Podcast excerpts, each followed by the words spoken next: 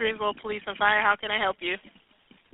Um, I just I just spoke to a gentleman at the at the front desk. Um, uh, he was trying to transfer me over. Um, I gave him a little background, but I, I needed to, I guess, speak to um, maybe speak to an officer or have someone um, take some information about a. I'm I'm, I'm over in, um, I guess, about filing a complaint about someone in in my neighborhood.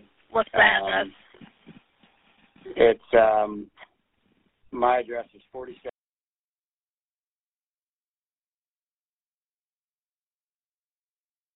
Street. Okay.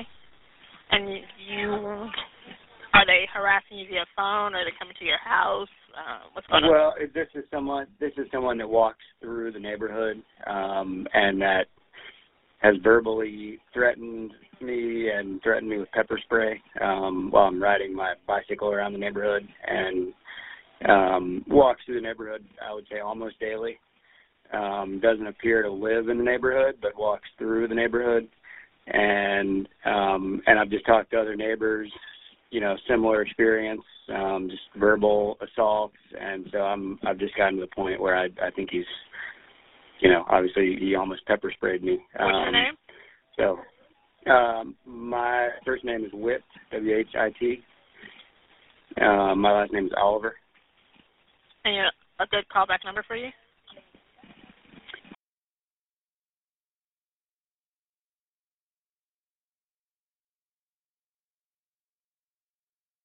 Okay. And you would like to speak with the officer, correct?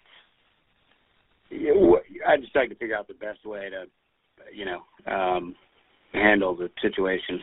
So the front desk transferred you over uh, to me, which means they probably couldn't do anything because there's not so much they can do there. So what I'm gonna do is have an officer report to you at your address. Um, Okay, and then you guys can speak it through. Okay. that's that sounds good. Okay. Is someone going to come over? Someone's going to come over now.